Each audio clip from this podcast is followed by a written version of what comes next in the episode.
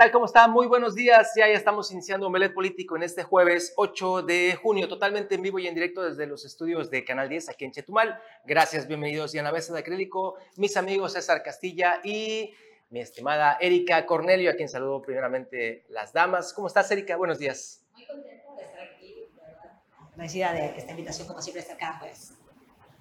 César, ¿cómo estás? Buenos días. ¿Qué tal, Juan Pablo? Erika, muy buenos días a ustedes y por supuesto también muy buenos días a, a usted que ya está aquí con nosotros, iniciando Melet Político con mucha información para compartirle, tanto en el tema político, así como también en los temas de seguridad. Un caso, bueno, el segundo caso en este 2023 donde elementos policiales son eh, pues prácticamente privados de su libertad, eh, golpeados, eh, les quitaron las armas y demás. Esto ahí en la ribera del río Hondo una situación de inseguridad que continúa pues avanzando, no solo en la capital del estado, sino que también en todo el estado de Quintana Roo. El día de ayer también una torrencial lluvia ya en el municipio de Benito Juárez que creó un caos vehicular y demás, eh, así como también le vamos a dar a conocer todo lo que ha estado ocurriendo en el tema político aquí en la capital del estado y pues también ya prácticamente han dicho en sus marcas listos fuera también en buscar lo que es la sucesión del presidente de la República, Andrés Manuel López Obrador. Esto y más en los próximos 60 minutos.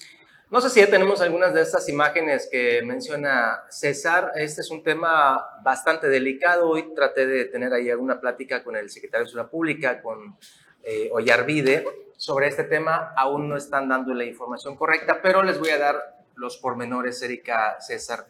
Se trata de dos elementos de la Policía Estatal Ciudadana que fueron privados eh, presuntamente por, eh, pues ahora sí que por delincuentes. Esto fue eh, en una base de la ribera del río Hondo. Eh, algunos hematomas tienen estas personas que sufrieron lesiones que afortunadamente no ponen en riesgo su integridad.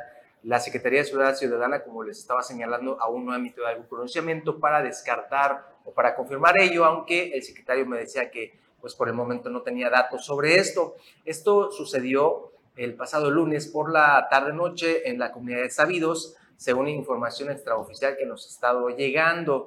Los elementos JAB y también JCR fueron sorprendidos por presuntos delincuentes que los sometieron, después los golpearon y estas personas también fueron tableadas, según nos está llegando aquí el dato. Quedaron inmovilizados mientras sus agresores escaparon. Ojalá que en este caso, César, siempre lo hemos mencionado, son temas muy delicados que también debería la autoridad, en este caso la propia Secretaría de Seguridad Ciudadana, pues dar a conocer eh, pues, qué, qué, está pasando, porque pues ya es la segunda ocasión. La primera, ¿se acuerdan? Eh, aquí lo pasamos las imágenes, que se, el se, negó, de febrero. se negó el hecho, se Sí. negó el hecho y después sí resultó que sí, sí era cierto y demás, entonces son cosas muy delicadas aquí en el Eso, eso es lo, lo, lo más grave, ¿no? El hecho de que están ocurriendo cosas aquí en la capital del estado, y, y reitero, no solo aquí, sino que también en todo el estado de Quintana Roo, pero la mayor parte de los argumentos siempre de las autoridades es no pasa nada, no pasa nada. Eh, el, el 6 de febrero eh, nos llegó la información y, y, hay que mencionarlo, eh, eh, la misma gente igual es la que observa lo que sucede en sus alrededores y son los que ahorita con el tema de las redes sociales, en cuestión de segundos está ocurriendo algo y enseguida ya está en las redes sociales y, y, te, y te, lo dan a conocer. Pero pues también hay gente que, que, publica y nos hace llegar información de lo que está ocurriendo. Este hecho, eh, el, el, reciente, empezó a circular o, o, o el rumor empezó a, circular desde el pasado lunes, porque los hechos ocurrieron en la tarde-noche del lunes. Eh, hasta el día de hoy eh, hemos logrado eh, conseguir más información. Ya la, la información que tenemos, aunque es de manera extraoficial, eh, podemos decir que hay un 80-85% que pues es eh, que fue real. Lo grave es de que las autoridades pues de plano no dan ningún pronunciamiento, tampoco dan la cara para poder este, desmentir o en su caso también confirmar la, la situación o, o, no quieren dar a conocer realmente que pues ya ha sido eh, la Secretaría de Seguridad Ciudadana pues todavía no ha podido pues tener una eh, estrategia para poder combatir el delito, porque realmente con este tipo de actos que los mismos policías ya, ya están siendo privados de su libertad, lo único que demuestra es de que la estrategia pues no está dando resultados y ya urgen cambios al interior de la Secretaría de Seguridad Ciudadana. Hay una situación que de plano pues sí se está saliendo de control. Imagínense, si a los policías les ocurre esto, que los levantan, los golpean, ¿qué les puede pasar a un ciudadano común y corriente? Claro, y yo aquí solamente quiero agregar eh, en, la encuesta nacional de seguridad eh, nacional, justamente, hay unos datos bien impactantes sobre el tema de Chetumal. El 53% de los ciudadanos en Chetumal señala que se siente inseguro. Es. que eso no es posible, que nos sintamos inseguros. Y todavía peor es que no solamente nos sintamos inseguros, sino además, eh, por ejemplo, el 61 el 61% de las personas modificamos nuestros ámbitos, nuestros hábitos de, de traslado porque ¿Qué pasó? O sea, ya no estamos eh, seguros, entonces mejor decidimos cambiar la forma como vivimos, como, como convivimos. ¿Por qué? Porque nos sentimos inseguros gracias a que no hay realmente certeza de la seguridad con la que estamos viviendo en, nuestro, en nuestra ciudad. Y no puede ser una ciudad que constantemente, históricamente había sido una ciudad tranquila, de un momento a otro se convirtió en una ciudad en la que ya no uno puede, no puede salir a la calle, donde uno está cuidando si tus hijos o tus hijas, algo les puede pasar en el momento inmediato en el que están fuera de tu casa. Entonces, no puede ser que vivamos esto y que además, si ya se hizo un cambio estructural, se supone, creando esta Secretaría de Seguridad Ciudadana, que no solo sea un cambio de nombre, sino que verdaderamente haya un cambio sustantivo de fondo, pues tengamos verdaderos resultados y no lo que hoy en día eh, seguimos observando. Esto que está pasando con el tema de los policías es una realidad que nos está mostrando que no está funcionando y que tenemos que ser como sociedad exigentes de que merecemos más, de que merecemos mejor condiciones, mejores condiciones de seguridad en esta, en esta nuestra querida Chetumal. Esto, esto que mencionas, aquí hay que poner también en contexto lo que dijo en el Congreso el secretario de Seguridad Ciudadana, Rubén Ollarvide, dijo, pues para que esto vaya funcionando se requiere mínimo de un año, ¿eh? mínimo de un año. Y la, ahora, ahora sí que la ciudadanía es la que dice, y vamos a aguantar tanto tiempo. Esto que mencionas, Erika, es también fundamental. Los hábitos, los hábitos diarios de la gente, no solamente de aquí de Chitumal, de todo Quintana Roo, han, se han ido modificando. Incluso las recomendaciones de las propias autoridades es, oigan, si van por una calle y es una rutina, modifíquenla para evitar ser víctimas de alguna cuestión, pongan barrotes, concertina, etcétera, etcétera, porque la gente ya no se siente segura. Y esta encuesta nacional, justamente en materia de, percepción ciudadana sobre la seguridad, pues ahí lo dice tal cual, el Instituto Nacional de Estadísticas también lo menciona y es una realidad, es una realidad que la gente no se siente segura. Y aquí es donde este año que decía o que dice el secretario, pues es bastante tiempo, son 12 pues, meses para ver ¿Será que este vamos a aguantar tanto? ese, es el tema, porque además, fíjense, yo que he caminado en algunas colonias, me queda claro que la, la sociedad ya, eh, pues, bueno, estamos encerrados, vivimos encarcelados en nuestras propias casas. O sea, no es posible que nosotros tengamos que cuidarnos a nosotros mismos y que no tengamos certezas de nada no tenemos certezas de la policía. La policía no, no, tiene certezas de sí misma porque obviamente en este caso el crimen organizado está en todos lados. Entonces, ¿Cómo eh, consideramos tener un Estado democrático y de derecho? Es decir, de derecho porque se supone que están garantizados todos nuestros derechos, todo el acceso a, todas las condiciones de bienestar y de integridad que debemos de tener en nuestra ciudad y desgraciadamente pues no es así. Entonces ahí es un llamado de verdad a todas las autoridades, al Estado, a quien hoy se encarga del Ejecutivo del Estado también, porque finalmente eh, a través del Ejecutivo del Estado se toman las decisiones para ver cuál es la estrategia de seguridad más adecuada para nuestro, nuestro Estado, para nuestra ciudad, para nuestra capital y pues hasta ahorita no vemos los resultados. Hay que mencionar también algo, eh, el día de ayer se daba a conocer que se van a eh, adjudicar alrededor de 18, 18 millones de pesos de manera eh, extraordinaria a cuatro municipios de Quintana Roo. Esto es adicional a los 275 millones de pesos que vienen por el programa, este fondo para la seguridad pública, un programa nacional que hasta ha sufrido algunos cambios, entre ellos es, es el famoso Subsemum. Esto va, va a venir para reforzar, esperemos, eh, lo que es la seguridad en el estado de Quintana Roo. Son alrededor de 275 millones de pesos que van a estar distribuidos en todo el estado de Quintana Roo y 18 millones de pesos extras que van a ser distribuidos entre cuatro municipios este 2023 y posteriormente en el 2024 se pretende adicionar otros 18 millones de pesos a otros cuatro municipios. Esto esperemos que este recurso se emplee eh, de manera correcta en la adquisición de patrullas, uniformes, equipo táctico, eh, eh, equipos de, alta tecnología para poder pues inhibir a lo que es la delincuencia esto pudiera ser un aliciente, algo que muchos esperamos y que se aplique de manera correcta, que no vaya a haber desvíos de recursos y que al momento de la adquisición de las patrullas se haga de manera eh, pues bien, porque vemos en la administración pasada cuántas patrullas supuestamente se habían eh, adquirido, que al final de cuentas eran arrendadas, pero pues Ahorita no vemos ni una de esas patrullas, eh, las, las, motos, no, las motos, habían eh, eh, cuatrimotos, habían incluso hasta motos acuáticas, tengo entendido que hubo en su momento también para, la, para lo que era el patrullaje de la zona fronteriza. Hemos visto que pues han desaparecido y pues esperemos que con este recurso que está pronto a llegar, pues ya se emplee y podamos pues tener pues a lo mejor un respiro en toda esta situación que todos los días afrontamos los quintanarroenses. Pues vamos a escuchar qué dice, digo, para que usted vaya armando este tema de seguridad aquí en Quintana Roo. Vamos a escuchar qué dijo ayer Adrián Martínez Ortega, él es el secretario ejecutivo del Sistema de Seguridad Pública aquí en Quintana Roo sobre estos 18 millones extraordinarios de un fondo eh, que se suman a esos 275 millones que pues en teoría estarán dispersándose para todo Quintana Roo. Esos 18, como dice César, son extraordinarios para cuatro municipios únicamente. Vamos a escuchar. Estos 18 millones son adicionales a los 275 millones de pesos.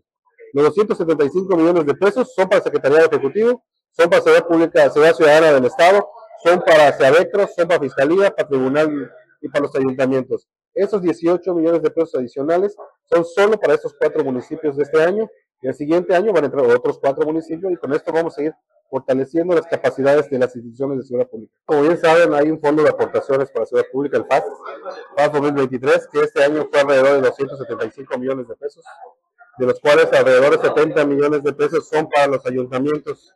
Y nosotros vamos a trabajar directamente con ellos.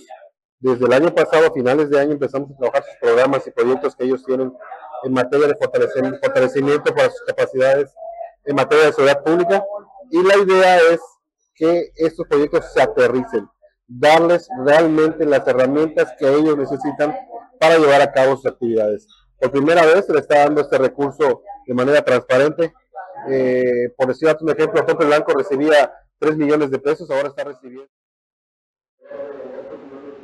Pues, pues ahí está lo, lo que menciona el Ahí está lo que menciona el secretario ejecutivo del Sistema de Seguridad Pública y pues les repetimos, usted tiene la mejor de las opiniones.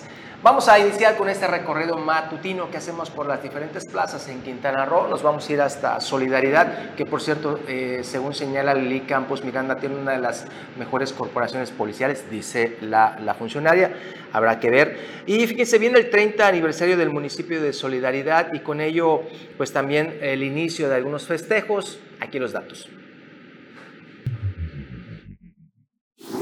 Como parte de los festejos del 40 aniversario del municipio de Solidaridad que encabeza Lili Campos, se realizará el medio maratón Playa del Carmen 21K por la Paz, el cual fue presentado en rueda de prensa que se realizó en el conocido Sport Bar en el corazón de la emblemática Quinta Avenida y en la que se compartieron los pormenores de tan importante evento. Será del 10 de septiembre cuando cientos de participantes correrán las calles de la ciudad, por lo que es grato poder tener un evento de esta magnitud. Solidaridad recibirá cientos de corredores que sin duda disfrutarán de un gran evento atlético, comentó Amador Gutiérrez Guigui, director general del Instituto del Deporte Municipal. Serán 5, 10 y 21 kilómetros las distancias a recorrer y habrá cuatro categorías, juvenil, libre, máster y veteranos en las ramas femenil y varonil, y se espera la participación de 800 corredores, mencionó Eduardo Bello del comité organizador, quien agregó que la información respecto a las inscripciones estarán en las redes sociales de la carrera o en www.mx-race.com. La propuesta de la ruta tiene como punto de salida y meta la Plaza 28 de Julio y el recorrido será por la Quinta Avenida de sur a norte, incluyendo las vialidades de un complejo turístico y residencial del norte de la ciudad. La entrega de kit será el sábado 9 de septiembre en la misma plaza y se mencionó que todos los finalistas recibirán su medalla de participación y habrá una premiación especial para los ganadores.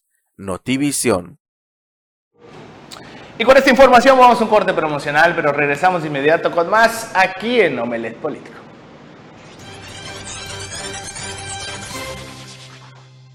Y ya estamos de regreso aquí a Omelet Político y llegan refuerzos. Bruno Cárcamo se une a la mesa de Acrílico. Buenos días, Bruno. Malofin Lakesh Bishabel, Pashkabetik, Jumpe Lora Titi, Sialvi Política y Quintana Roo. Muy bien, bienvenidos pues aquí. Pues no llego a la hora, pero llego a los 45 minutos de la discusión de análisis y la política de Quintana Roo y Nacional. Bueno, ¿con qué seguimos, César? Vamos a continuar con nuestro recorrido y eh, el- esta información es por parte de la gobernadora Mara Lezama Espinosa, quien asegura que pues, su gobierno es cercano y da resultados a la ciudadanía. Vamos a ver. En un ambiente de calidez, estrechando manos y hablando con la gente, la gobernadora Mara Lezama Espinosa estuvo en las jornadas de Caravana del Bienestar en el domo de la ciudad deportiva Lombardo Toledo, en la ciudad de Cancún. A través de esas caravanas, el gobierno humanista y progresista que encabeza Mara Lezama acerca más de 70 servicios institucionales de 22 dependencias entre estatales y federales y el ayuntamiento de Benito Juárez para responder y facilitar las personas gestiones y obtención de documentos, permite ahorros a las personas y evita que tengan que viajar a otros lugares. Caminando a ras de piso, módulo por módulo, dependencia por dependencia, la gobernadora de Quintana Roo supervisó el trato humano que se proporciona a la gente porque no quita el dedo del renglón hasta cerrar las brechas de la desigualdad, de oportunidades a los que menos tienen y construir un mejor futuro para todos. Mara Lezama reiteró que de esto se trata el nuevo acuerdo por el bienestar y desarrollo de Quintana Roo, de generar crecimiento compartido con paz y seguridad. La gobernadora estuvo acompañada de la presidenta de Benito Juárez, Ana Patti Peralta de la Peña, de la presidenta del DIF, Verónica Alezama Espinosa, y del secretario de Bienestar, Pablo Bustamante. Notivisión.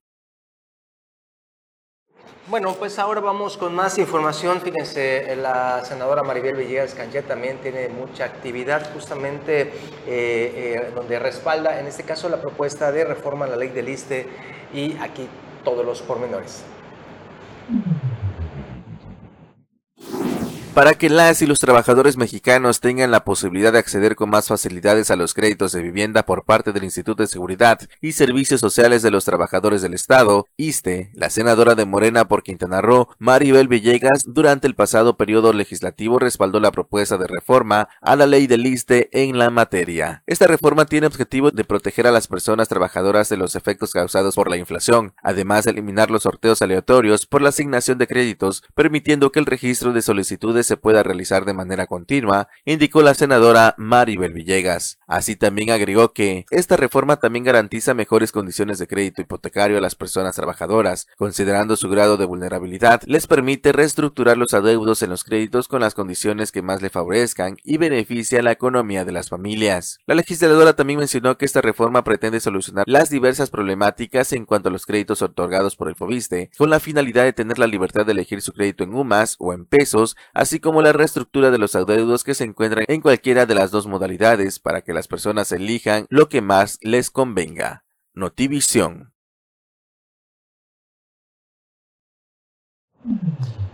Y bueno, Erika, continuamos con el recorrido. Sí, regresando, tenemos también a Atenea Gómez Rigalde, presidenta de Isla Mujeres, que tiene, eh, que tuvo en sesión ordinaria de Cabildo, donde aprobó un descuento del 50% en el trámite de licencia de conducir en la comodidad LGBTIQI del 7 de junio al 7 de julio. Veamos lo que dijo.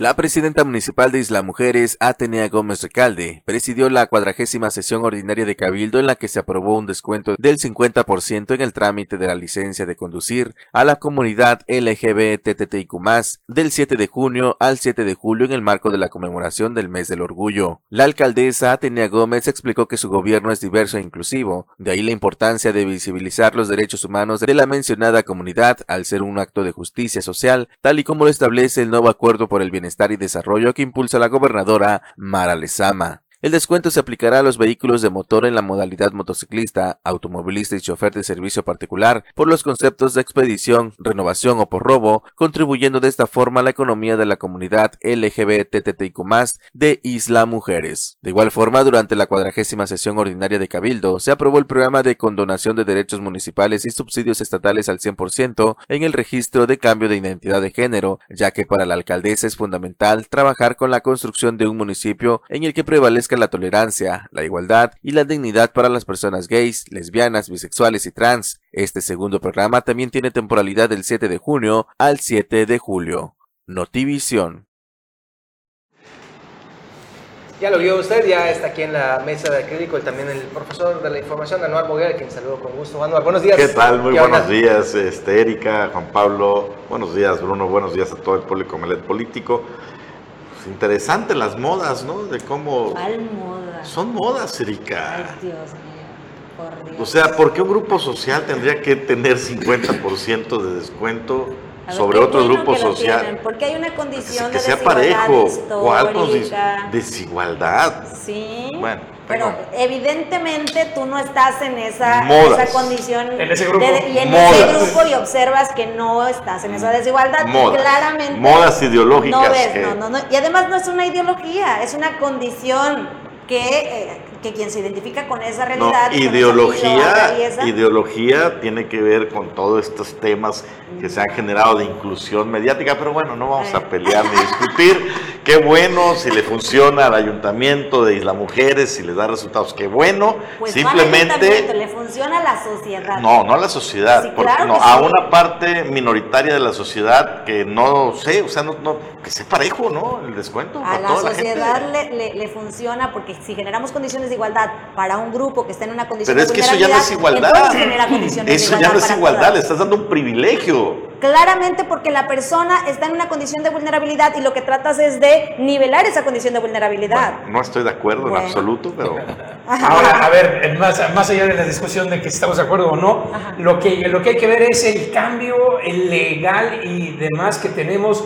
Hace uf, no más de ocho años, nueve años, eh, te- hice un documental precisamente sobre el cambio de género de una persona, de un hombre que se convertía en mujer. Y su periplo pasó más de tres años para que lo hiciera legal el En gobierno ese de la Ciudad de entonces, México. en y ese no tenemos entonces. ni ocho años. Y ahora aquí está Atenea anunciando que No, todos los mira, días mira, están los cambios mira, mira o sea, qué tanto ha avanzado la ideología de género y, y con el respeto a mi compañera Erika Cornelio, que allá en España, por ejemplo, eh, donde ya se aprobó una ley trans para que, por ejemplo, si Juan Pablo se quisiera convertir en mujer, o, o yo, o, o Bruno, cualquier persona, o viceversa, una mujer se quiera convertir en hombre, no, te- no, no tienes que probar nada, no te van a cuestionar, simplemente vas y dices, oiga, ¿sabe qué? Yo, Yo soy, quiero mu- ser". yo soy mujer.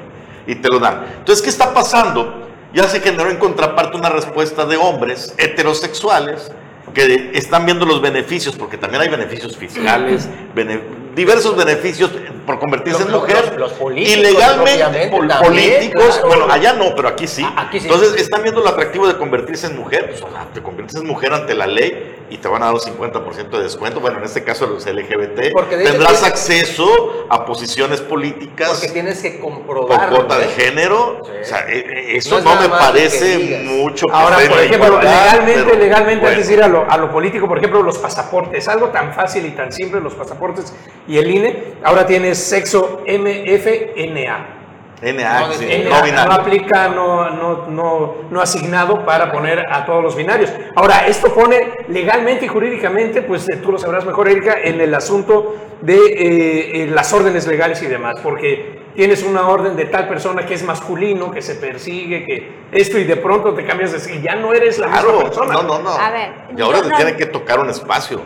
A ver, lo que creo es que claro que tiene retos esto, eh, sobre todo el tema de eh, los avances en, en materia de las leyes, sobre todo que tienen que ver con el tema trans. Sin duda hay retos que todavía van a, van a, vamos a tener que enfrentar y hoy justamente estaba platicando de este tema con mis alumnos y alumnas, porque claro que hay personas que todavía no entienden la complejidad y la importancia, no, sí, aparte, ¿no? Pero aparte hay gente que no asume lo importante que es para muchas personas el tema de tener una identidad, el tema de vivir incluso estigmatizado toda su vida y no tener forma de cómo identificarse. Y que haya quienes utilizando justamente sus privilegios utilicen las normas que son claramente para beneficiar a alguien que está en una situación de vulnerabilidad.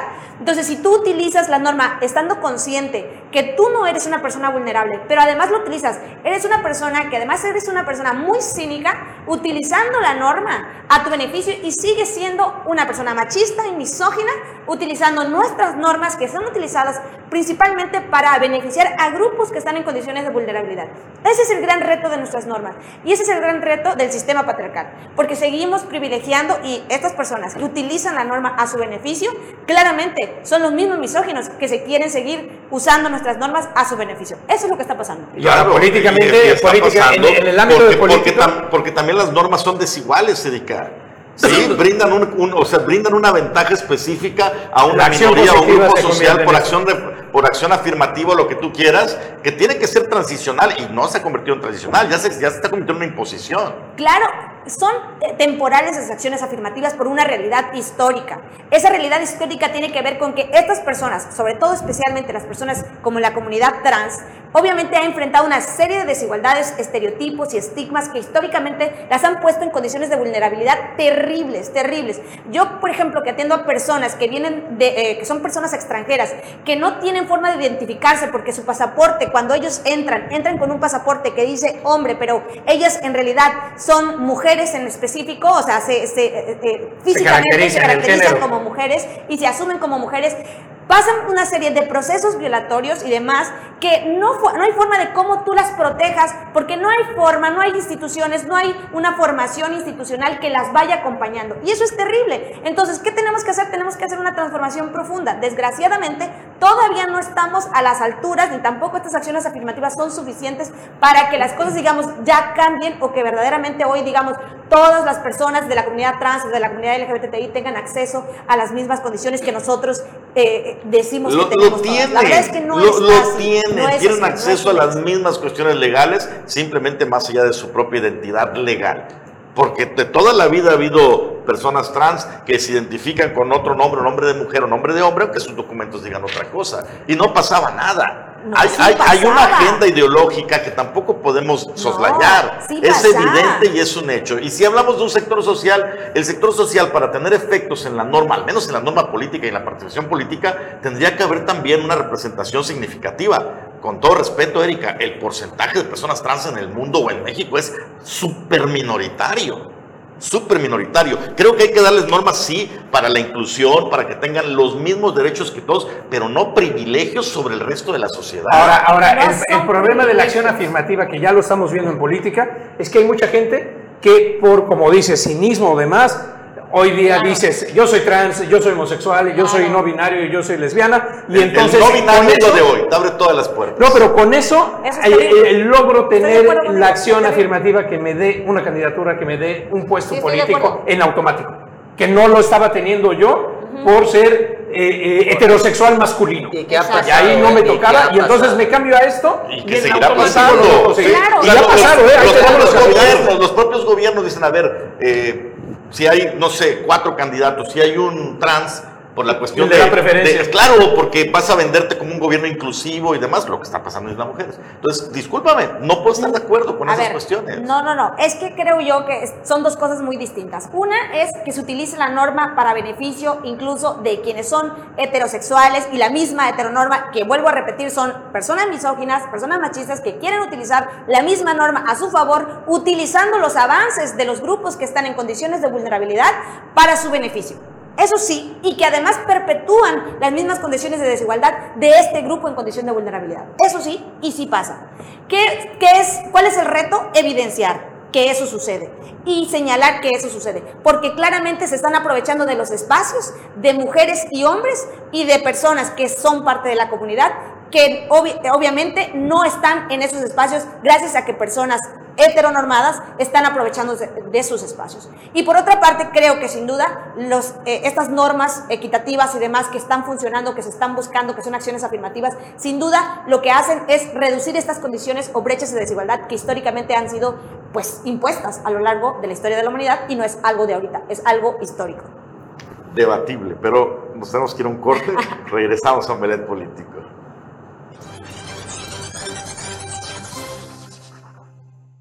Nos seguimos peleando en el, corte. todavía, pero bueno, hay más información, así que A ver, antes de más información y para seguir con la discusión, hablando de mujeres, quiero soltarlo, Bruno. hablando, No, hablando Bruno. de mujeres, pues Claudia Sheinbaum dice no a las reglas del presidente y se niega a renunciar como ya lo hizo Marcelo Ebrard, como lo tienen que hacer todos los funcionarios, de acuerdo a las normas mismas que dijo el presidente, que para ser aspirante a la precandidatura hay que renunciar. Ella dice, no, yo no voy a renunciar, voy a solicitar licencia.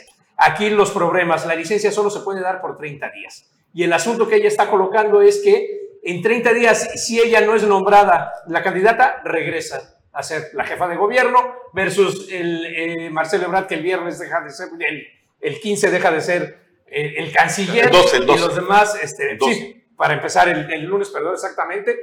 Y esto, pues, oye, por todos lados, Erika sigue sonando durísimo, durísimo, que la opción de Brad y de, eh, y de el, el, el senador es precisamente irse a Movimiento Ciudadano y buscar Ah. cobijo allá. Bueno, eh, eso, de, eso piden su limosna los de Movimiento Ciudadano. Están así, San Marcelo el milagro. Pero, pero el tema de Claudia Sheinbaum, hay, hay dos puntos que hay que aclarar. Primero ver, que nada, vas a defenderla. Y es- no, no necesito defenderla, es porque es una mujer en condiciones de vulnerabilidad. Tú la deberías defender, tú la deberías defender ¿no? Por, eh, es tu candidata. Eh, eh, no, es una mujer, no es una mujer en condición de vulnerabilidad. Pero- ahí Pero es una mujer. Es como Ah, Eva Coronel no. que acaba de declarar, no, a no bueno. me falta nada. Ah, Eh, eh, los puestos, Pero a ver, a los ver, puestos públicos son irrenunciables. A ver. ¿no? O sea, pues, eres electo por la ciudadanía, entonces no, no hay tal cosa como la renuncia. Sí hay la licencia permanente, Permanente. me parece que, o definitiva, no sé cómo se le llama, que en todos los efectos es una cosa. Es, o sea, es, es similar a la renuncia.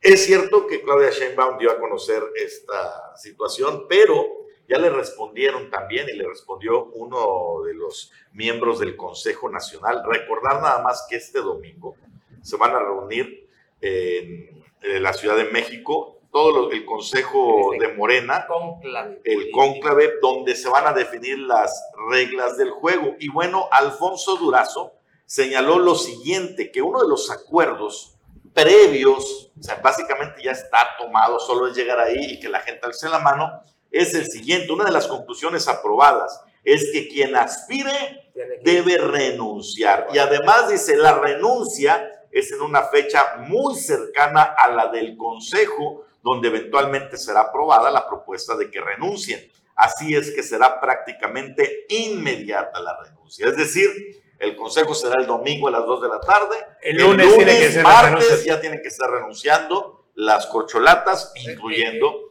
a Claudia Sheinbaum, porque esto... Ah, está. De, de hecho, aquí también eh, solamente te quito esta, dice Fernández Noroña, acudirá al Consejo y pedirá licencia. El verde Manuel Velasco también. Y Claudio González también podría, bueno, esto es otro tema, pero ahí está el tema de las, de las licencias, de las renuncias, de las salidas, y esto lo movió justamente Marcelo Ebrard con este destape anticipado. Sí, y ahí está, dice, después del domingo Consejo. sabrá qué rayos va a hacer la señora Claudia Sheinbaum, La si tiene que. Ahora es mala, es mala señal, ¿eh? Es, es, es mala señal porque mientras Marcelo con la convicción de yo renuncio una semana antes, voy con todo, sé que lo puedo lograr, creo Sheinbaum con los pies muy tibios, el agua no está muy de acuerdo a ella, que es muy extraño porque todo la favorecía. El mensaje es, uy, voy a dar una probadita, pero si no me regreso aquí a donde estoy Mostró- segura, no porque quién mostró sabe qué vaya a arrojo de- suceder. De, Marcelo, ¿no? No, No, No, mostró el arrojo nada. de Marcelo. Yo creo que es, fíjate, la estoy viendo, eh, de hecho vi los mensajes después de que, después de que lanza su declaración y, y toda la conferencia de prensa que hace eh, Marcelo Ebrard, veo a, este, veo los mensajes que, no sé si ustedes vieron a Citlali, eh, la secretaria general Es de, imposible no verla. bueno, ay Diosito santo. No, porque es una líder de Morena, ¿no? Por eso. Siempre está ah, presente bueno, en el lugar. Citlali hace un señalamiento respecto a esta renuncia y otros, Ricardo Monreal incluso también hace señalamientos sobre esta renuncia. Y el propio eh, secretario de gobierno, Adán Augusto, hace señalamientos sobre esta renuncia de, de, de Marcelo Ebrard. Y todo me hace ver y me hace observar que esperaban que Claudia fuera o que, que Claudia se mostrara de esta manera, que Claudia se mostrara como más resiliente, como más moderada como que no fuera tan un, como que no fuera tan radical. Y creo que tiene que ver incluso con esta posición de que ella es mujer sabes como si te vuelves como si vas frontal te vas a ver mal, ¿no? Entonces tú tienes que aceptar como, yo así, así la estoy observando, incluso el mensaje, hay que leer bien el mensaje de Citlali, este, no sé si lo tienes por ahí el, mensaje, el, el posteo de Citlali del Twitter que, este, que tiene. Bueno, ahorita lo, lo, buscamos, pero el mensaje de Citlali es muy, muy claro donde él ya dice, el, el consejo todavía no se ha realizado, seremos morenos, esperen a lo que se decida, ¿no? Eh, aquí no estamos, eh, o sea, no somos como, no somos como el, la, misma, eh, la misma forma de hacer política, aquí hacemos política diferente. Entonces, eso es lo que dice Citlali. Entonces creo yo que Baum actúa como en ese mismo sentido moderado, no, no viéndose tan frontal. Esa es mi percepción y ese es mi análisis de por qué Baum se contiene en su arranque hacia por qué decidir esperar hasta el consejo. No, yo respeto las reglas, yo respeto las normas de lo que dice o de lo que va a decir el consejo de Morena. Así la veo. Bueno, tenemos a Carlos Pérez Zafra que también quiere opinar sobre el tema aquí en la línea telefónica. Como siempre, usted no lo ve en la mesa de crítico, pero está bien al pendiente. Mi estimado Carlos, un gusto saludarte y escucharte esta mañana. Hola, ¿qué tal? Muy buenos días. Saludo a Bruno con muchísimo gusto y a César Castilla, a nuestra superlicenciada Cornelio, a ti, ya te extraño. pues no vienes, ojalá que pronto te tengamos por acá. Ojalá que pronto pueda ir. Bueno, el caso es que, después de ver lo que pasó en el Estado de México, lo que pasó en el Estado de Coahuila, primero sale un anuncio que nos hace y nos llama la atención a todos y dices, qué valor del canciller de que dijo que va a renunciar. Y cuando eso dices, bueno, pues a ver quién tiene el valor para atreverse a hacer lo mismo que yo. En el caso de Cheyenne, en el caso de, de Marcelo Ebrard, o en el caso de Adán Augusto. Definitivamente el colado al que ni sabía dónde ponerlo, pero lo metieron, que es Fernández Lodonia, agarra, pone esos moños y dice, bueno, y al día que no me invitaron, que no me van a frenar y todo, y con ese berrichito, no, no te preocupes, vete, te vamos a invitar a desayunar unos huevitos así, tipo Día del Maestro de los gobiernos, y ya. Entonces, vemos que el presidente de la República, él no nos ha engañado ni nos ha hecho nada malo, él puso las fichas y el, y el mismo, la misma naturaleza humana actuó al no crearse ningún liderazgo, ni de Marco Cortés, permitimos que gente que sabíamos que estaba más vendido al presidente que nada, que Jesús Zambrano, que ya desapareció su registro, por lo menos en, este, ahí en Coahuila. Y en el Estado de México también. Y en el Estado de México también. Y vemos a un Dante Delgado que no necesita ir en coalición con nadie. Claro, porque mucho, esto, mucho ayuda y que no estorba. Entonces, al no meterse Dante Delgado a competir en realidad, a formar cuadros, tan es así que su máxima carta ya se bajó a la contienda y dijo, yo ni madre, yo sigo mejor haciendo negocio con Tesla. sí.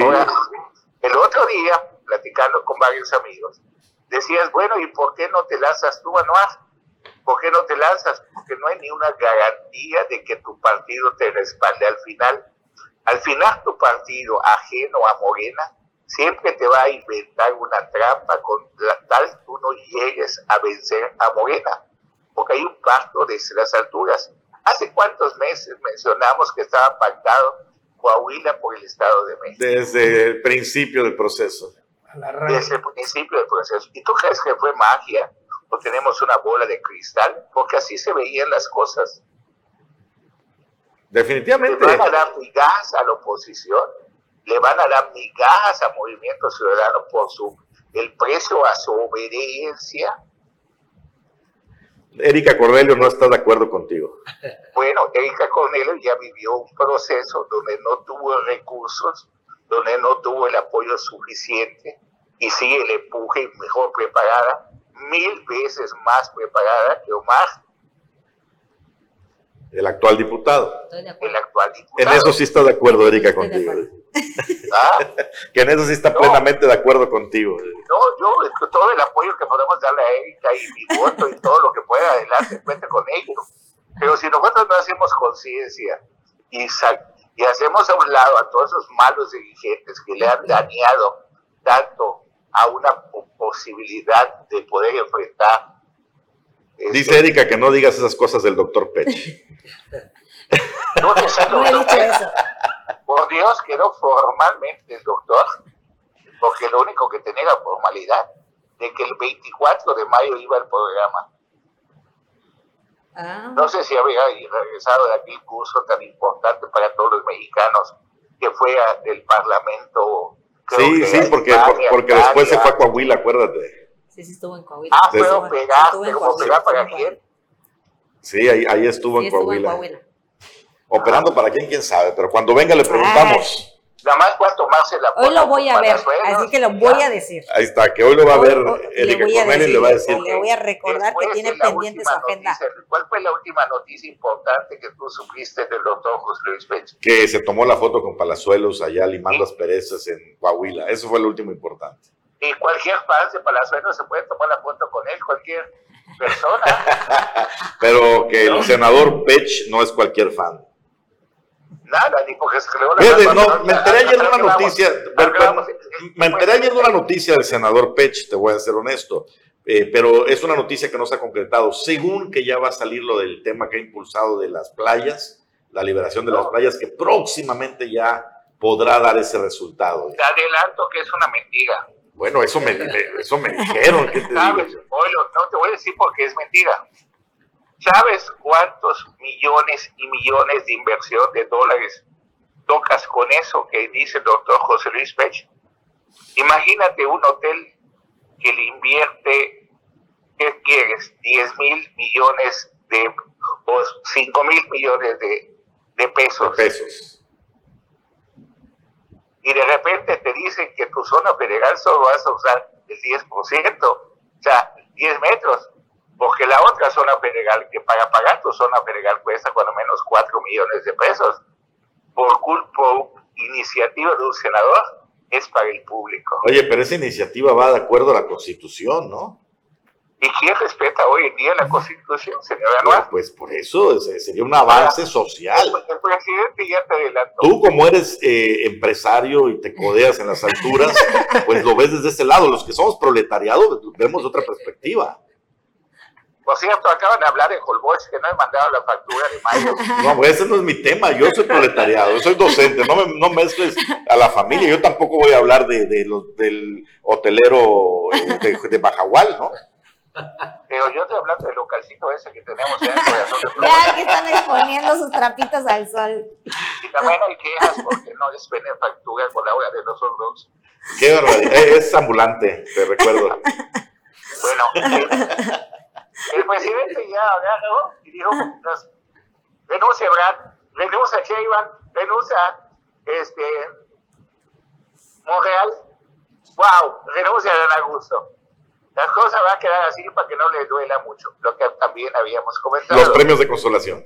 Ah, en sí. primer lugar, presidente. Ajá. Segundo lugar, coordinador de la Cámara de Senadores. Tercer lugar, coordinador de la Cámara de Diputados. Y el más jodido, en último lugar, secretario de Gobernación. Bueno, dijo un puesto importante en el gabinete. Sí, no dijo la Secretaría de Gobernación. Pero lo lógico es la que la Secretaría de Gobernación, aunque no pudo decir ahí gerente o regente de la Ciudad de México. Eh, porque Claro, pues, porque esta es otra de las cosas que está negociando Ricardo Monreal. sí, Tener a Ricardo Monreal conociéndolo así tan, tan manso, sí, lo que diga el presidente, concuerdo con sus ideas y todo. Mis huesos, se para otro. ¿Será que acepten la coordinación del Senado, el segundo? O sea, ¿tú crees que sí aceptan la coordinación del Senado, el segundo, el segundo lugar? El que queda en segundo lugar, ¿acepta el, segun- ¿acepta el segundo lugar? Primero. pues no era nada antes de esto. Si alguien los ha convertido en algo, y ese es el problema que tenemos en todos los espacios, es que quien te ha regalado todo es el apellido Morena. Incluyendo al señor Marcelo Ebrard. Mira, Ajá. y por eso hoy estados completos también se le deben a Morena. Por eso, ¿incluyes a Marcelo Ebrard en esos personajes que, que le deben todo al apellido Morena? no, no incluyo a Marcelo Ebrard. Que podría ser el segundo Por lugar. eso, si él queda en segundo lugar, ¿crees que se ac- acepte la coordinación del Senado? Yo no creo que Marcelo acepte el segundo lugar, que lo pierdan a la mala. Yo creo que debe tener dignidad, porque si no, todas esas muestras que ha tenido hoy de honorabilidad o de respeto, que es lo más difícil que te ganes de la gente, la perdería. Yo siento que con Marcelo, ¿qué va a poder ganar el presidente? Su continuidad y tener bien a los americanos. Ahí estamos viendo los indicadores económicos y empezamos a levantar poquito a poquito. En el primer trimestre 1.5% o 1.2%. O sea, hay, pese a todos los pronósticos, una posibilidad de tener crecimiento económico en los próximos años. Bueno, pues así se ve el panorama. Ya vamos a ver qué. Lo que sí estoy enterado es que todos los dirigentes y líderes de Movimiento Ciudadano a lo largo y ancho del país ya tienen altares a, a San Marcelo esperando que, que se les haga el milagrito. Hasta Samuel se tomó la foto. Porque Marcelo no es enemigo de Dante Delgado. Y además, y además me señalan que entre las nuevas, las nuevas negociaciones podrían dejar al PAN y PRD ya pestosos a un lado para una eventual alianza Movimiento Ciudadano PAN Verde con Marcelo Ebrard. Esa está interesante. Ahora, ah, mecha, ¿qué información tienen ahora ya, ya, ya lo que habíamos anunciado, todo el equipo de Marcelo Ebrard se va de la Secretaría de Relaciones Sí, Exteriores. Hoy ya renunciaron cuatro funcionarios Sí, cierto. de primer nivel. Sí, cierto. ¿Cómo Así ves? que Está con todo, Marcelo, de que va. Eh, va. Yo lo, yo lo que te diría, Erika, antes de que nos tengamos que ir y demás, el tema, si bien Citralia está pidiendo la mesura y si bien lo de Sheinbaum es más hacia la mesura, Ah, sí, sí. lo sí. de Marcelo Ebrard suena a la de Hernán Cortés de aquí, aquí quemo las naves y no hay Sí. vuelta para atrás. Si no es con Morena, es con ustedes o es con yo voy hacia adelante, para atrás ni tomar impulso. O a lo mejor es un bluff. No, a lo mejor no te- No, tampoco tiene nada, mucho que perder. No Ah, tiene ah, mucho que perder. A ver, O sea, está, es- está comentando por acá Carlos. ¿Qué pasó? Marcelo aglutina primero todo el apoyo Monreal. Marcelo aglutina el apoyo de Dante Delgado. Marcelo aglutina el apoyo de Miguel Ángel Mancera. Marcelo aglutina el apoyo de los Estados Unidos. Y nada más le falta un apoyo importante, ¿no? El del presidente. ¿Ah? Nada más le falta un apoyo muy importante, el del presidente. El presidente sabe medir sus juegos y sabe que, que tiene todo lo que habíamos comentado también, Anuar. Tiene todo para terminar como el presidente más chingón de la historia o como el más tonto. Y si del plato la boca se le va la sopa, pero tiene todo para salir bien de su presidencia de la República y con una historia, ahora sí que, in- Bueno, pues muy interesante y Ah. muy interesante el panorama y te agradecemos además mucho el, el, el tiempo. Les mando un fuerte abrazo, no tienen ni idea cómo los extraño, pero pues hay cosas que tengo que atender. No, primero atiende lo importante, ya después te esperamos por acá. Dale, un abrazote, saludos a todos los del Que programa. Carlos. Saludos. Ay. Carlos Pérez Zafra, ya lo escuchó usted, eh, está atendiendo algunos temitas de salud, pero pronto estará de vuelta por aquí. Eh, a ver, ¿qué, qué hacemos? ¿Cuánto, tiempo nos queda? ¿Cuánto tiempo nos queda? Ya, nos vamos. Vamos a corte. Bueno, pues nos parece que ya nos tenemos que ya nos despedir. Ya, ya nos vamos. Ah, Ya no. El boletín. un boletín, más. un boletín antes de terminar. Lograr justicia, prosperidad y bienestar para todo México es lo que pide Renan Sánchez. El, el corazón de don Carlos.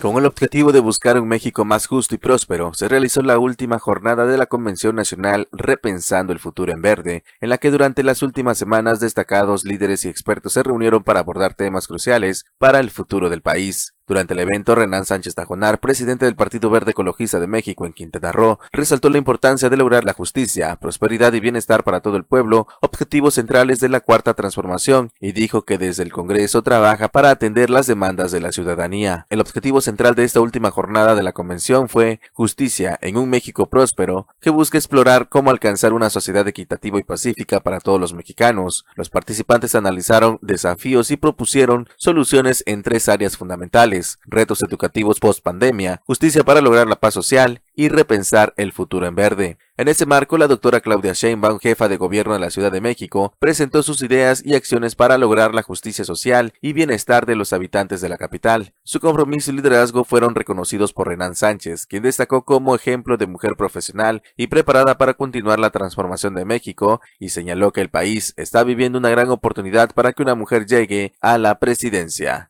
Notivisión. Pues ahí los verdes ya tienen a su, a su aspirante, a su corcholata también, evidentemente. Nos despedimos, muchas gracias a todos por acompañarnos este jueves aquí en Omelet Político. Juan Pablo. Excelente mañana para todos, nos vemos mañana. Nos vemos. Un abrazote. Hasta pronto.